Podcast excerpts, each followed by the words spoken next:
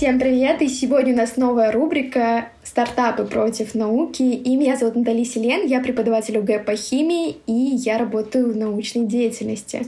Меня зовут Иван Квант, я преподаватель ОГЭ по физике, и я работаю над своим стартапом. Натали, давай начнем с тебя. Расскажи, пожалуйста, как ты вообще пришла в науку, как ты пришла в свою лабораторию и с чего вообще все началось? Все началось с 11 класса, когда я понимала, что школьную программу я уже знаю на достаточно хорошем уровне, и мне хотелось двигаться дальше. Я понимала, что дальше, после школы, я собираюсь идти в науку, какую-нибудь такую деятельность. Вот. И мне хотелось уже попробовать, я прям жаждала. И я пошла в лабораторию СКАМТ, международную, находящуюся в университете ИТМО, и там договорилась с директором, что буду делать научную работу для а, всероссийской конференции, для заключительного этапа.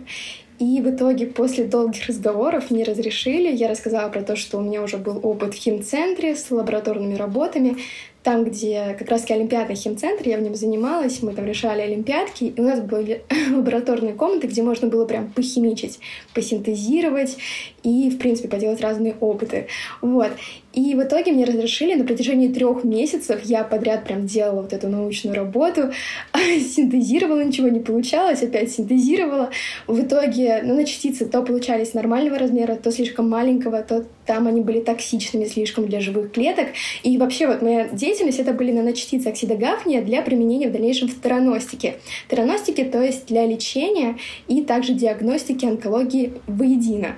Вот. И для этого наночастицы должны быть маленькими, чтобы они прям проходили вот в эти онкологические клетки.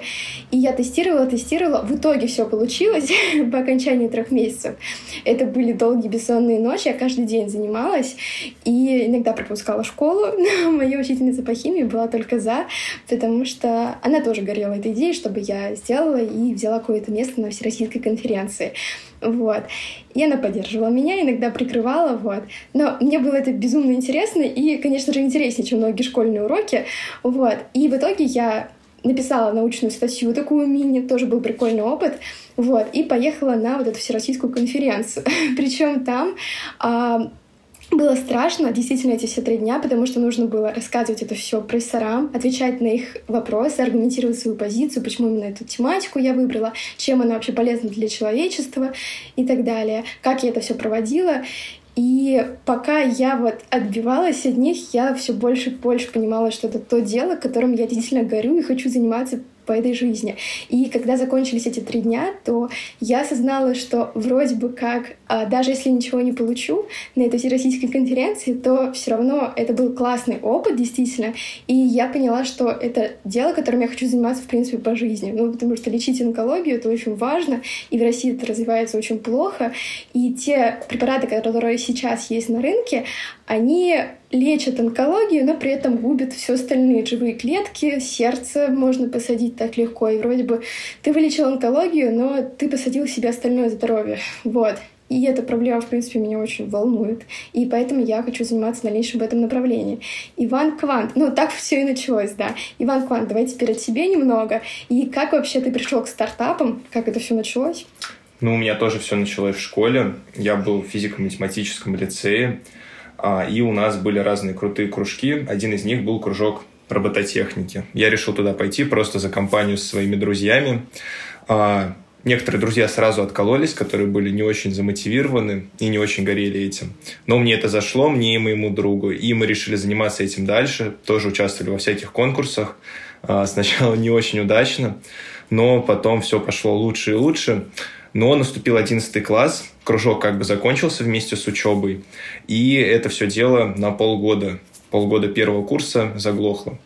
Но в один момент мне позвонил мой друг, сказал, давай продолжим заниматься нашим проектом, а мы еще в школе придумали проект, о нем расскажу чуть попозже, а, и я согласился. А, к слову, стартап а, – это такой мини-бизнес-проект, то есть проект, у которого очень маленькие начальные вложения – есть какие-нибудь проекты, типа там какая-нибудь добыча нефти, для этого надо получить много денег, там построить какую-нибудь вышку, чтобы добывать эту нефть.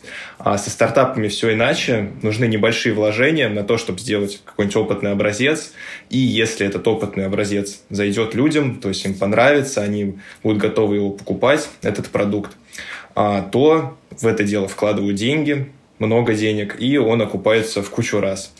То есть это прям очень круто, очень выгодно, поэтому стартапами занимаются.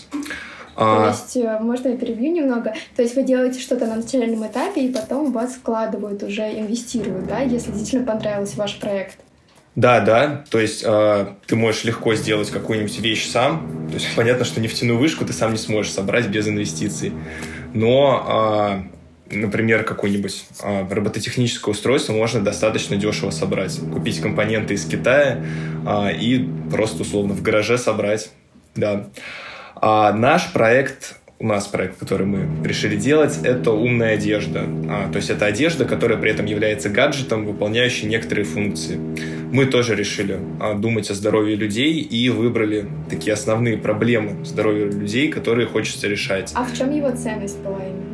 А в чем ценность проекта? Да, да, да. А, мы решили, вот мы выбрали самые такие распространенные проблемы людей, которые можно решать, во-первых, в форм-факторе футболки. То есть, если на тебе футболка, устройство, то она может решать эти проблемы. И, во-вторых, самые распространенные. Это сердечно-сосудистые заболевания, потому что сейчас у многих людей а, есть эти заболевания. Им хотели их отслеживать, а, помогать людям следить за своим здоровьем. А, и, во-вторых, Сейчас многие люди ведут сидячий образ жизни, они очень правильно сидят, и мы хотели исправлять осанку, потому что, ну, сейчас у всех наверняка есть такая проблема, вы можете заметить за собой, что даже сейчас, возможно, пока вы слушаете этот подкаст, вы не совсем правильно сидите. Вот. А на, пер... на первых этапах наши а, образцы выглядели не очень, то есть они были такие немножко неказистые, но затем они становились все лучше и лучше, и сейчас мы их дорабатываем в данный момент. А, Натали, давай вернемся к тебе. А, давай ты немножко расскажешь что ты думаешь о научной деятельности? Какие ты видишь вообще плюсы и минусы для тех, кто хочет заниматься этим? Ну, конечно же, один из колоссальных плюсов — это помощь людям. Особенно если вы занимаетесь медицинской тематикой, то понятно, насколько это вообще глобальная помощь людям. Вот. Если вы занимаетесь, понятно, какой-нибудь более технической специальностью, там, с физикой в науку уходите, то, понятно, это в любом случае помощь людям. Все равно вы делаете что-то полезное. Вот. Конечно же, применение руководит нами и двигатели процесса в науке. Вот. Также это, во-первых, многогранно и интересно, то есть наука затрагивает все области от английского, потому что нужно э, понимать профессоров, которые приезжают из различных стран, также на конференциях выступать на английском языке. Ну, если не брать школьные конференции, на школьных все было на русском языке. Но вот в дальнейшем уже все прошло на английском.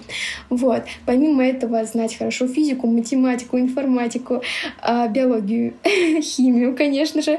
Вот. Потому что наука затрагивает ну, практически все области. И даже если ты химик, тебе нужно все равно владеть биологией, информатикой и понимать, как это все взаимосвязано. Вот. Даже журналистом немного быть для таких прям хороших научных статей, чтобы они были интересны нашим иностранным коллегам, и все было понятно написано для них. Вот.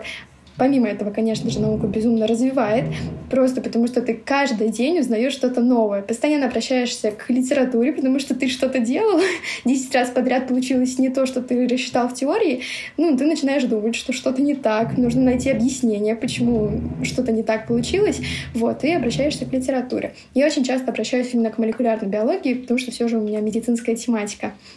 Вот. А, ну, раньше хотела быть медиком вообще, поэтому в итоге в химии меня все равно потянуло в медицину. И также много очень классных людей в науке. Вот. Считается стереотипом то, что в науке очень серые мышки сидят на метре друг от друга, никто не общается. Нет. В науке в современной науке очень много классных ребят, и, в принципе, даже руководители, с ними тоже очень интересно пообщаться. И у нас такая атмосфера даже семейная больше в лаборатории, то есть мы пьем вместе чай, общаемся, поддерживаем друг друга, и это классно. Вот. Также есть возможность посетить различные страны, поехать на стажировки, поработать. Потому что наука, она международная, это все же не юриспруденция какая-нибудь, которая только в России, и вот за рубежом уже сложно устроиться. С наукой это проще, конечно же. Вот. Ну, из минусов это то, что длительная учеба, практически всю жизнь ты учишься. Сначала бакалавриат, потом магистратура, потом аспирантура, потом защита. Вот, и это просто безгранично.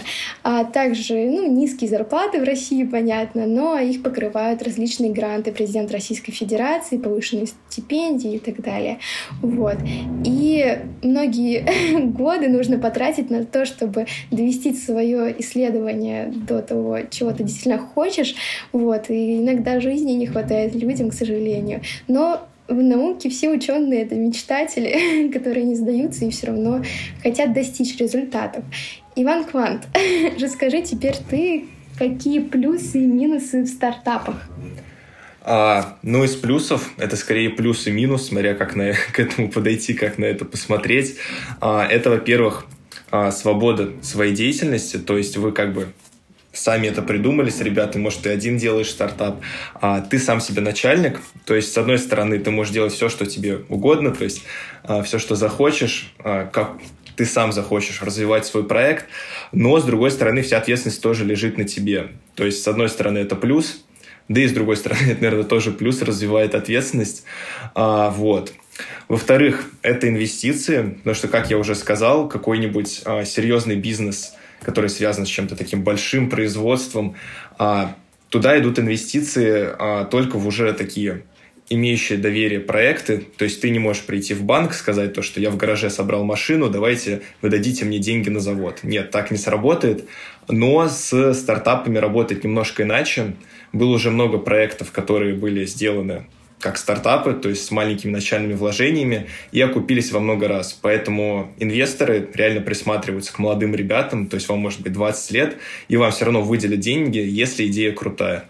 Поэтому инвестиции реально есть, реально получить даже в 20 лет какую-то сумму денег на реализацию своего проекта и уже начать зарабатывать на своем проекте. То есть даже не устроиться на работу, а прям зарабатывать сейчас на своем.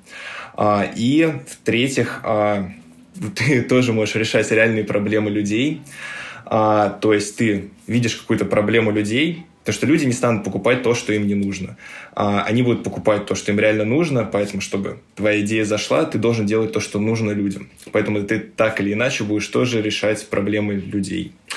А, из минусов я один уже сказал, вся ответственность на тебе, то есть если идея не зайдет или ты будешь ее плохо реализовывать, то все провалится. А во-вторых, а, тут две такие проблемы.